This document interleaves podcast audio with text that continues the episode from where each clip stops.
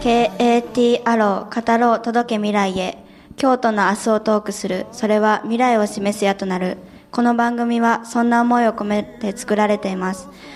若者たちが語り合うことを通して新しい時代を作っていきたい。そんな番組になればいいなと考えています。さて今回はその第29回です。まず参加者の紹介です。コメンテーターは京都産業大学教授柴柴原博先生です。こんにちは。ファシリテーターは京都市立八条中学校教諭雑賀太郎先生ですこんにちは。京都市立旭ヶ丘中学校の有志8名こんにちは。今回は中学生だけで番組を運営してみようと思います旭ヶ丘中学校はここ千北スタジオから歩いて10分もかからないところにあります高上根、大宝、宝徳という3つの小学校が校区に含まれています。学校のスローガンは挑戦感謝つながりです。みんな元気な明るい中学校です。ちょっと緊張しますが張り切っていきましょそれでは今日のミニ授業に入ることにしましょう。今日はこの話を聞いて語り合おうと思います。夜の果物屋少女の帰りは毎日遅かった。大きなコンクールのために合唱部の練習が続いていたのである列車通学の少女には下校時刻の遅れのほかに列車の待ち時間も加わって家に帰り着く頃にはいつも真っ暗になっていた。夜の早い小さな町である分けて少女の住む町外れの団地近くでは商店は酔いにもならぬうちから店を閉めて人通りも少ない。半ばそれをいいことに半ば心細さを紛らわすために少女はいつも歌いながら歩いていた。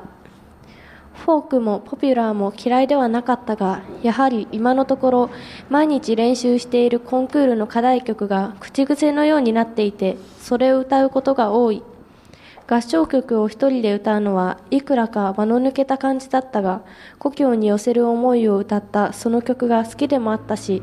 学校での身構えた気持ちと違って勝手にのびのびと歌えるのが何より楽しかった。団地の入り口近くに小さな果物屋がある。ここもあの辺りの商店の例にもれず店じまいは早かったのだがある日少女がいつものように遅い夜道を急いでいるとその店がまだ開かれていて赤々と火の灯っているのが見えた。おや今日は何かあったのかしら？しかし近づいてみると別に変わったことがあったようでもない。それでも店の前を通るとき少女はふと足を止めた。馬製の小さな店だと思ってめったにそこで買い物をすることもなかったのだが今見れば小さいなりになかなか立派な店なのである。リンゴバナナブドウにメロンみんなそれぞれの光沢を浮かべて台の上に盛り上げられそれに何よりも店いっぱいにあふれるオレンジ色の光が何とも言えずに暖かい。暗い道路にこの店の明かりが差しているだけでわけなく心が落ち着くのを覚え少女は途切れた歌をまた口ずさみながらカバンを持ち直して家へと急いだ。果物屋の営業時間延長はその日限りのことではなかったらしい。次の日もその次の日も少女は果物屋の明かりに守られながら暗い夜道を帰った。ある日練習に熱が入りすぎていつもの遅い列車よりさらに一列車遅れてしまったことがある。この時は家に電話をして父親に駅まで迎えに来てもらった。あまり遅くなるとたしなめられだって合唱だもの仕方がない。コンクールまであとわずかの間だからと少しいさかい君の言葉を交わしながら歩いてくると例の果物屋がまだ明るい店を開いている。おやずいぶんここは遅くまでやっているんだな。父親が気を変えるように言った。少女もほっとした声になって。うん毎日ここが明るいからとても助かるの。そうかじゃあお礼にリンゴでも買っていくか。うん。父親が声をかけて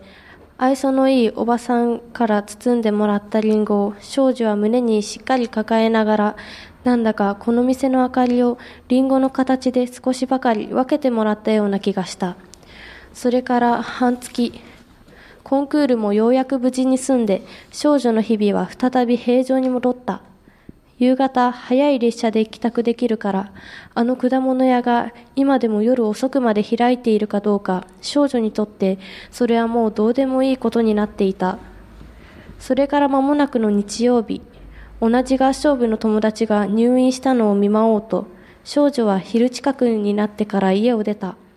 他の友達と待ち合わせて街で食事をしてから午後の面会時間に病院を訪ねる予定である。果物、ここで買っていこうかしら。見舞いの品を買うのは少女の分担になっていた。町の大きな店で、と思っていたのだが、この前ここで買ったリンゴを思い、あ、美味しかったし、それにあの明かりの恩恵を思うともう一度くらい買い物をしなくては悪い気がする。小さな日よけをくぐり声をかけようとして少女は思わず息を飲んだ。店の奥から楽しそうなハミングが聞こえてくる。それもあの故郷を思う歌。少女自身が何百回となく歌い慣れたコンクールの課題曲のハミングが、ルルルル、ルルル、どうしてあの曲をと思う余裕もなく、少女は無意識にアルトの部分を口ずさんでいた。大きな声を出したつもりはなかったのだが、目と鼻の先だから筒抜けに聞こえたのだろう。のれんをひょいと跳ねて顔を出したのは、この間と同じおばさんだった。おや、あんたでしたか。いきなりそう言われて、孫ついた少女は思わず頭を下げた。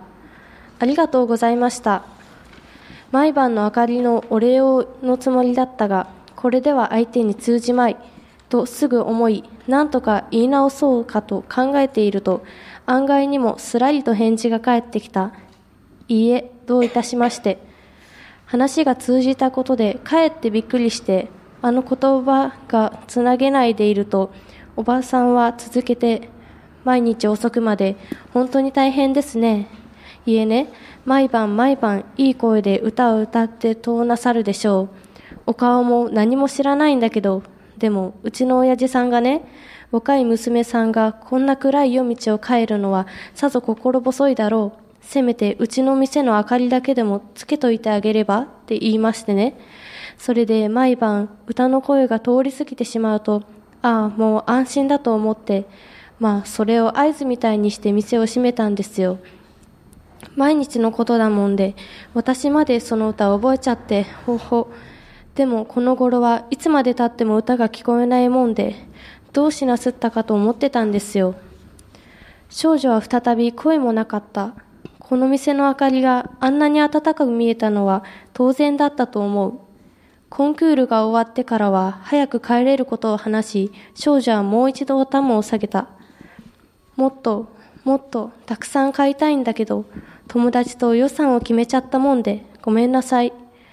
とんでもないと笑いながらおばさんがきれいにリボンをかけてくれた包みを抱え、少女は病院にいる友達のために、この果物よりも何よりも一番お見舞いになる土産話ができたと思った。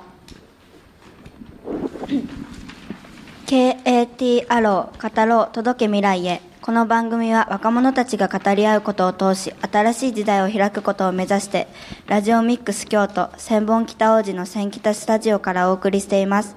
では雑賀先生よろしくお願いします。はい、よろしくお願いします。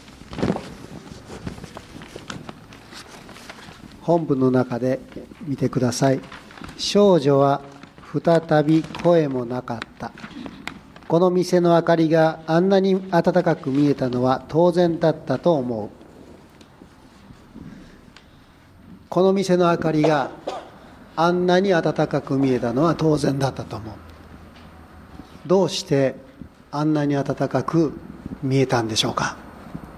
はい、聞いてみたいと思います。キョロ君どうですか？自分のためにやってくれてることが少女は分からなかったかもしれないけどそれが心に来てたかもしれないのでそう思いました、えー夏美さんはどう思いますか？えっと、うん、伝わらなかったとしても、果物屋果物屋のおかみさんが優しい気持ちを込めて灯してくれていた、えー、と光だと思うからです。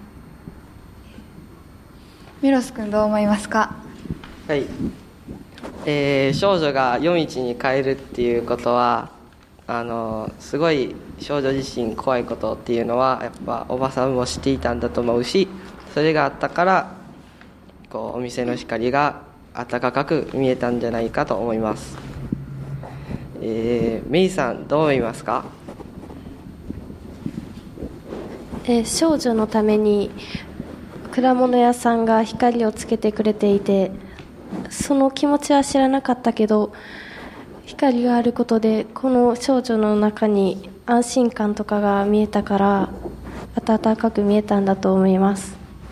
あきらくんはどう思いますか？そうですね。まあ、えーその果物屋さんの親父さんがこの少女のために、えーつけといてくれた明かりがこの少女にとってはまあ心細かった時のなんかなんでしょうね。心に心に残ったっていうかななんていうのかね。そのとても少女にとっておあなんで嬉しかった。嬉しかった。安心安心できた明かりだったからこの時再びえっ、と声もなくて明かりが温かく見えたんだと思った思いました。ほのかさんどうですか？店のおばさんが自分のためにそんな夜遅くまで明かりをつ開けてもらってたからなんか自分のためにやってもらえてたからうんそのおばさんとかの気持ちが温かく見えたんじゃないかなと思います。恵比寿君はどう思いますか？おばさんたちの温かい気持ちが光として映ったからだと思います。はい、えー、といろんなご意見いただいてますが あの光にこう温かいって感じることこれおばさんがこう思ってたことって分かんなかったんだよね。でもでもやっぱり温かく感じたのかな。分かんないけど分かるの。どこが違うんだろう。何が違うのかな。はい。林さんどうですか？といつも真っ暗な中帰ってて帰ってたからある日明かりがついていたからとてもなんか胸がなんか嬉しくてあの安心ができたからあた温かく見えたんだと思います。あきらくんはどう思いますか？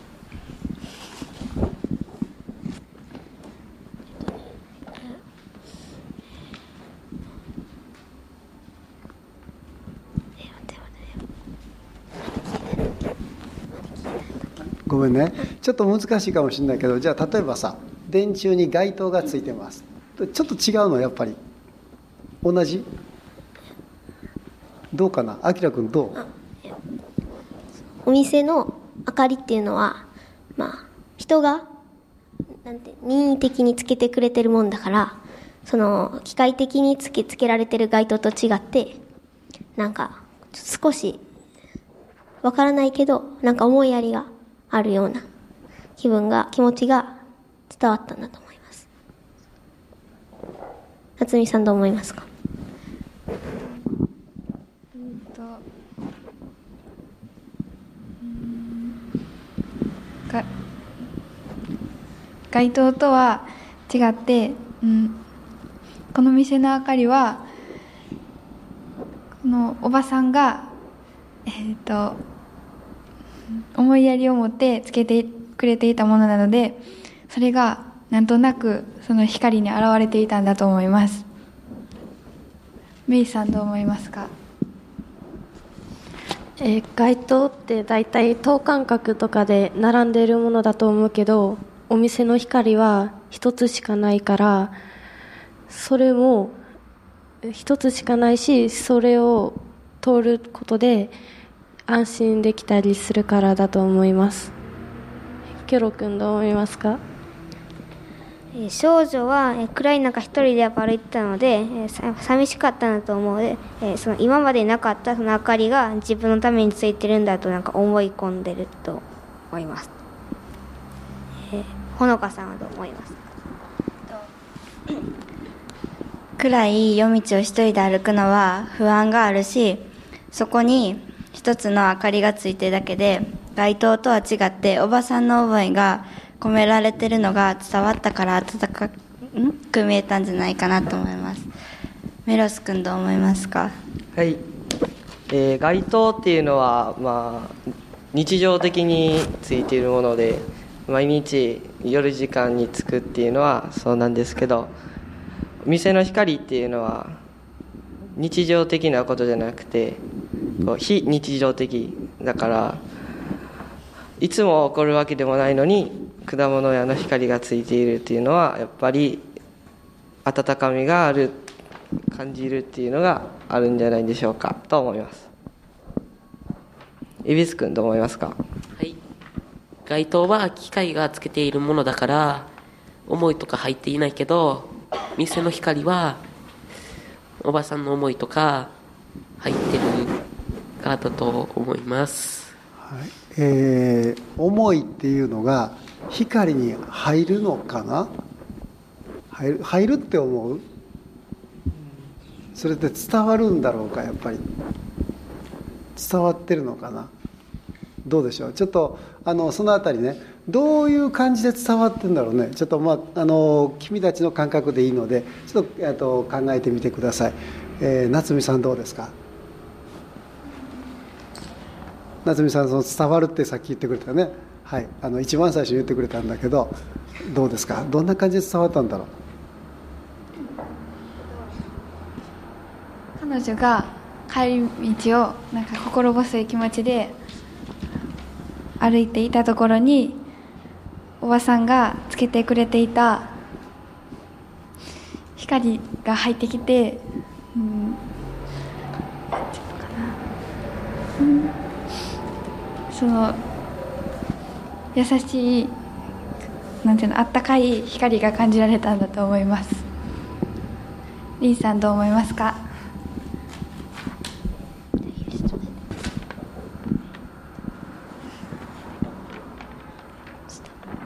えっとやっぱりずっと暗い中に中で帰ってると怖いとか不安もあって少女は自分のためとは思ってなくて店がまだやってると思ってたけどそれでもついてるだけで安心ができたと思うからそれでちょなんかなんか温かい気持ちになれたと思います。メロス君はどう思いますか？えっとやっぱり暗い中で光があるっていうのは安心感がもちろん持てるだと思うけどこの周りのお店はこういうことしてくれてないのにこの果物屋だけはこう光をあ光が出ているっていう状態からやっぱりお店の人がこう別にじ少女にとっては何気ない光かもしれないけどあのこう光を通じてやっぱりここだけ光っているっていうのがやっぱり心には直感的には残るんじゃないかなと思います。はい、えー、といろんなご意見いただいてますがということはこの少女はあのこのお店の人の話を聞いてあやっぱりって思わはったの？えー、っとびっくりしちゃったのやっぱり、うん、でも光についてはああやっぱりあったかかったのはそりゃそうだなと思わはったの、うん、はい。えー、ということなんですけどあのいろんな光ってあると思うんですけどね。この光ってすごく温かさを感じる光やったんですね。でそこにはみんなが言ってくれたのはいろんな思いがあって、ね、あの温かさを感じてくれたのかなということをみんなが見つけてくれました。ねえー、っとまあ、ここから先もいろんな話ができるかと思うんですが、ね、今日の授業はここまでで終えることにしようと思います。はい、ありがとうございました。ありがとうございました。思いやりってそのいろんな思いやりがあると思うんやけどどういったことが思いやりやと思いますか？恵比寿君はどう？思う。えっと思いやりっていうのはやっぱり相手を思うことも必要やけどやっぱり相手を思う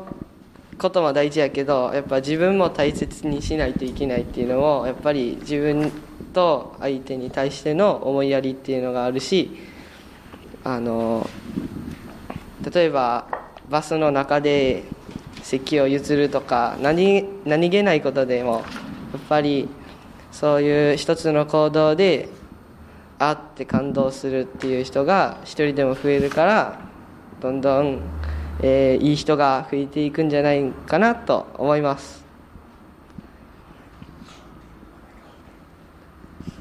えっと実際に思いやりを感じた時ってどんな時ですか？キョロ君。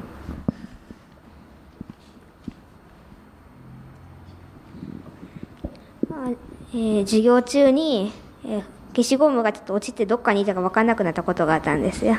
でそこでなんか隣の席の人に、えーと「あっこにあるよ」って拾ってもらって「ありがとう」ってそれが思いやりじゃないんですか？あきらくんはどう思いますか？思いやりっていうのは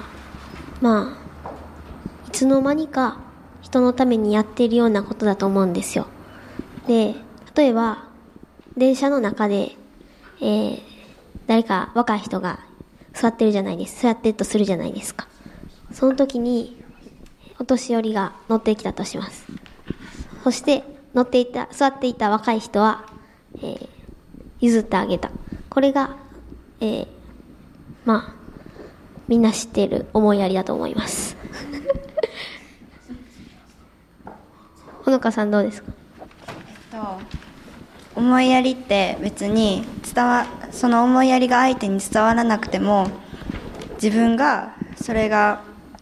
なんか優しくしてあげるっていうかやってあげたのも全部思いやりだと思うから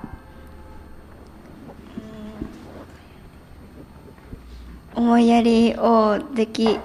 思いやりをその受けた人もそれに気づいてあげることも大切なんだなと思います。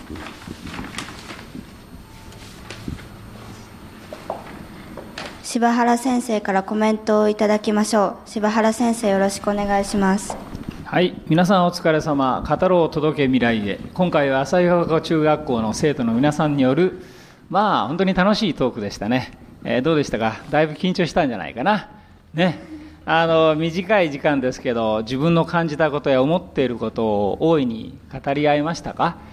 えー、今回はね、えー、取り上げられた題材は夜の果物屋、ね、もしかしたら道徳の時間に、えー、これをね扱ったこともある人もいるかもしれませんね、え、児童文学者の杉美希子さんの作によるものです、ね。